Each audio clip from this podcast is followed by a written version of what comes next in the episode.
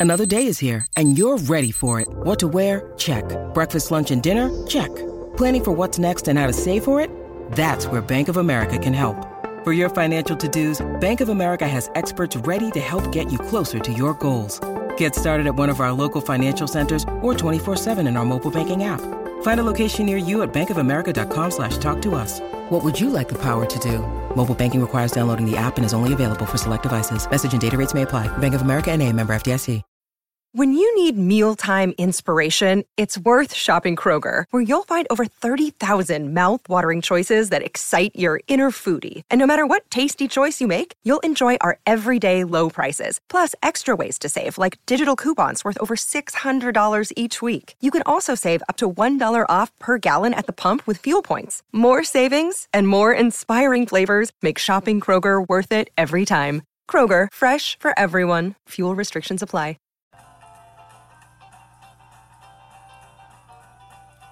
Hello, Browns fans. I am the Village Elliot. This is the Oracle Speaks. I'm going to talk about the Cleveland Browns who have an apparent identity crisis. Who are the Cleveland Browns? The 19, yeah, no, 19, the 2023 Cleveland Browns. Who are they? What are they? I believe that the Cleveland Browns are a defensive team that can play superior defense, but not a team that can score a lot of points.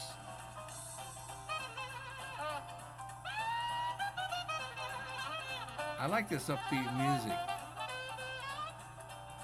Maybe I shouldn't play it after a terrible loss, but man, we need something to keep us going. I don't know what Kevin Stefanski thinks, but I think maybe he believes that the Browns are an offensive team that needs to score a lot of points to win, that needs to take big chances on offense. And now that they have Joe Flacco as the quarterback, it's time for Flacco Mania. We've got a quarterback that's been to the Super Bowl. A pocket passer, man. Oh, man. Flacco-mania. Why don't we throw the bomb with Joe Flacco?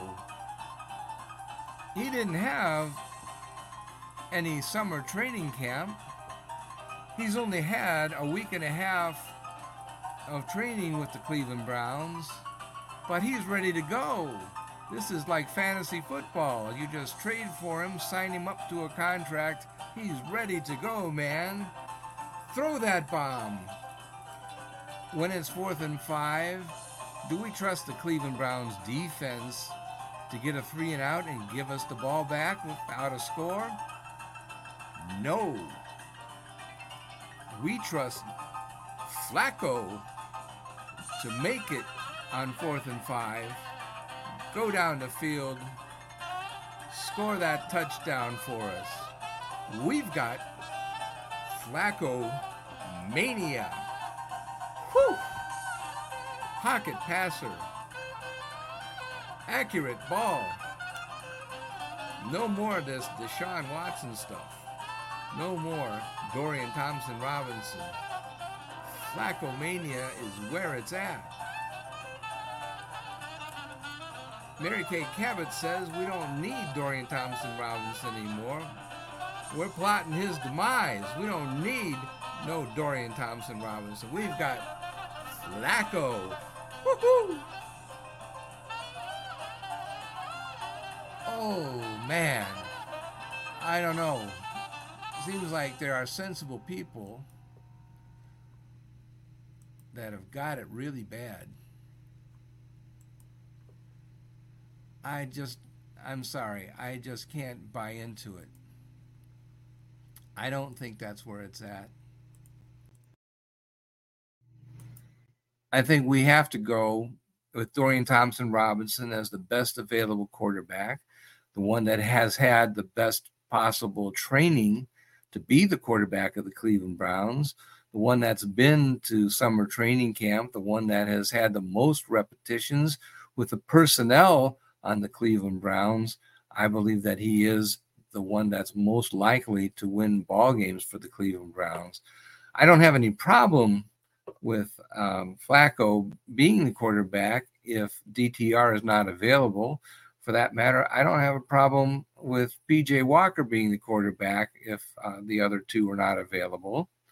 I think they can win, but I think they also have to be reasonable about what to expect. I do not think it is reasonable to place the burden of the game on the shoulders of a quarterback that's been with the team for a week and a half. I think getting a fourth and five out of that uh, player is just not a reasonable expectation. It would be much more reasonable to bet on the defense, even if the defense has had a bad game, even if they've been in a slump. You should place your confidence in the the you know go with the one who uh, brought you to the dance. Go with the defense. Put the challenge on them. Defense, this is your ball game. I have confidence in you. Get us the stop that we need. Let's win the game with the defense. I did not think it was uh, appropriate, uh, basically, to insult them. Say we have no confidence in you. We're going with this new uh, J- Joe Flacco or is it Shane Falco, the quarterback from the movie The Replacements? We're infatuated with him and we're going to trust him from now on and not you, the one that we've trained with for years, actually, not just one year. Um, we've lost faith in you and we're going with this new quarterback. I don't think that makes any sense. I think that was an insult to the defense. I think it has long term repercussions. I think Kevin Stefanski made a serious mistake I still like Kevin Stefanski. I still think he's a brilliant coach. I think he's a young coach. I think he's an offensively minded coach who is struggling to come to terms with the fact that the defense is the star of this team. Uh, and it's been difficult for him. I don't know that that means we need to fire him just because he's had trouble with this uh, change. You know, up to this point, the Browns have been an offensive team that have struggled on defense. This season, it's been the other way around, and he's had a hard time giving up on the idea that the uh, offensive unit is not the one that is bringing home the bacon. It's not simple. All right, let me pause now for just a few minutes. We need to make some money. We are a team uh, or show that has uh, sponsorship, we need to make some money with some commercials. So let's pause for a few seconds, please. Three, two, one, and we're back. Okay, so we've been talking about Kevin Stefanski and who are the Browns. I believe that the Browns are a defensive team. When they're healthy, they're a defensive juggernaut that basically can't be stopped. I think Joe Flacco did his job for being on the job for a week and a half. He got the Browns 19 points in his first game. That's an amazing performance. The Browns are not that good offensively, and especially with Amari Cooper, their MVP on offense. Getting 19 points is pretty good. I was very pleased with that. I think it was ridiculous to put the ball up in the air 44 times. They should not have done that. They should have not thrown uh, the bomb, which got intercepted. They shouldn't be doing that with a quarterback that's been on the team for only a week and a half. They should not have been throwing the ball on fourth down. That was crazy. They really needed to be conservative and to depend on the defense to win the game. Give them that challenge, even if they hadn't earned it on that particular Sunday. Count on them to get out of their slump show them that you have faith in them, even if they weren't performing well on that particular Sunday. Don't insult them. Don't embarrass them on national TV. That was a mistake. Don't you know? Don't don't have Flaccomania just because members of the media have Flaccomania, huh? I think that the, this whole thing about falling in love with a new quarterback is a Cleveland phenomenon, especially there are certain teams around the NFL that are absolutely fixated on quarterbacks, want to have a new quarterback every week, and just fall in love with every new quarterback that comes their way. We had PJ Walker mania for a while. We had uh, Dorian Thompson Robinson mania for about five minutes, and now it's Flacco mania. Maybe it's over because he lost his first start, but uh, it's totally unreasonable. It's ridiculous, and uh, it was totally out of line to place so much expectation on him after only a week and a half. Now, I, again, I believe in him in the long run after he's had several weeks to acclimate himself to the Cleveland system. I think he could be very valuable if called upon in the playoffs, and, and the Browns have an excellent shot to make the playoffs. Their best chance to make the playoffs is going to be if Dorian Thompson Robinson leads the team uh, and brings them to the playoffs. And how is he going to do it? By holding on to the football, not doing crazy things, not taking chances, not creating turnovers. Just hold on to the football, emphasize the running game, emphasize short passes, conservative passes, high percentage passes, get the completion percentage up, get the interception percentage down. Don't be taking crazy chances. Uh, we don't want to see uh, crazy plays like the one he got hurt on, where he's scrambling and going 25, 30 yards behind the line of scrimmage.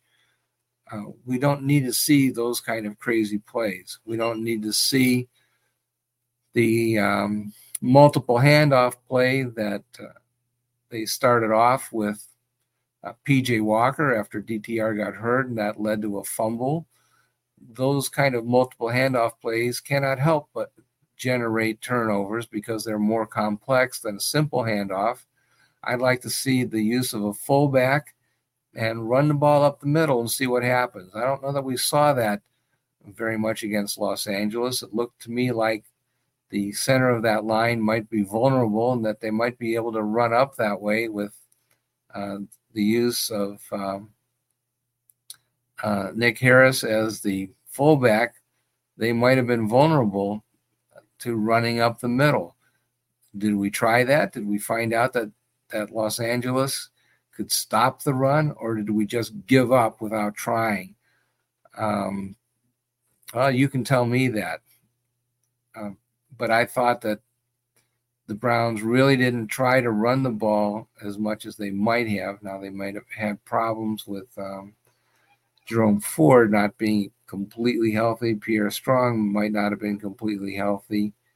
And perhaps they didn't feel that they had enough uh, uh potential carries available to them if um, Kareem Hunt was the most healthy back that they had. Maybe they felt that they had no other option but to do uh, short passes. Now that uh, that's something that uh, we may not have any way of knowing. Maybe they uh, felt that they had to throw the ball. Um, can't be sure about that. Maybe also they felt that that uh, Los Angeles was selling out against the run and playing uh, eight and nine man fronts, and that uh, they were being challenged to pass the ball, and perhaps that's so. Um, but I, I, think that we can say that we we didn't see the Browns really test their three tight end formation and their fullback formation that much against Los Angeles. I'd like to see that rather than just assume that it wouldn't work because they were putting extra people on the line of scrimmage. I think last time that I was with you, I talked about a particular game when Dick LeBeau was the head coach of the Cincinnati Bengals and Corey Dillon, their star halfback, was out and they put in, I think it was actually their third string halfback, was actually a converted fullback. His name was Nick Luchey, and he was a big kid, about 240 pounds. And they just ran him up the middle, and every time they did, they got at least five yards. And so after a while, they figured out, you know what? They actually can't stop this kid. Let's just run the ball up the middle each time. And so that's what they did in the second half. And he kept on running up the middle. And uh, the Bengals were terrible that year. They only had like two or three wins, but one of the wins was with uh, Nick Luchey um, running up the, the middle, uh, against the Green Bay Packers and getting five yards per carry every time he did it, and eventually scoring a touchdown. So I think you have to uh, test the other team and make sure that they can actually stop you rather than just bluff you into not trying and uh, giving up on the the uh, brute force running play, just assuming that you can't do it. Football is not about giving up. You have to prove to yourself that the other team is able to stop to you rather than just giving up and saying I can't do it. And uh, maybe that's what's happening to the Browns is that they think that the running game can't work because the other team's got more bodies up front than than usual, and that oh we can't possibly run against them. Well, you know the Browns did that uh, many times in the uh, Mike Pettine era. They had to play against eight-man fronts regularly, but they ran against it anyway. And even they, you know, they had uh, running back named Isaiah Crowell, who wasn't really that great, but they made yards against the eight man front uh, anyway. Uh, they had a fullback who was a converted tight end. Um, and, uh, you know, they just ran and ran and ran and ran, and, and it worked.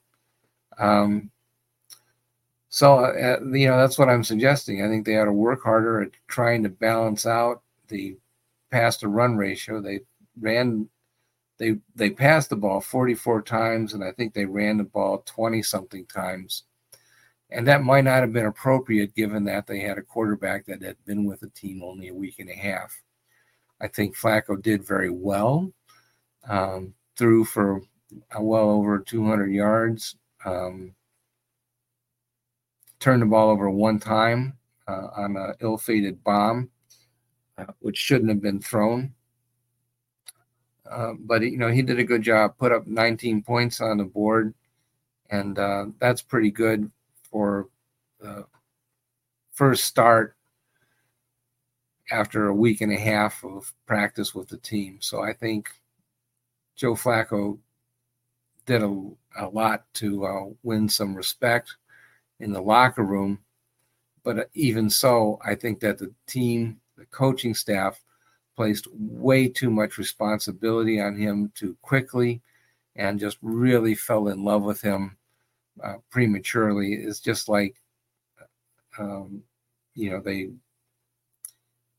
gave up on the the one that they took to the dance and fell in love with somebody that they just met. Uh, and it's totally, totally inappropriate. So that's what I have to say.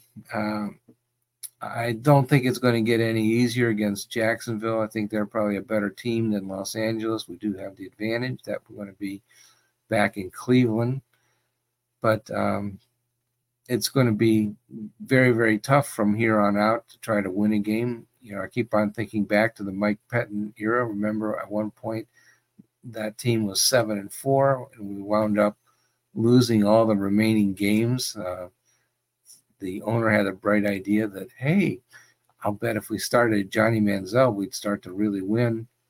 And so they sat down Brian Hoyer and put in Johnny Manziel. He managed to lose a bunch of games. That didn't help matters.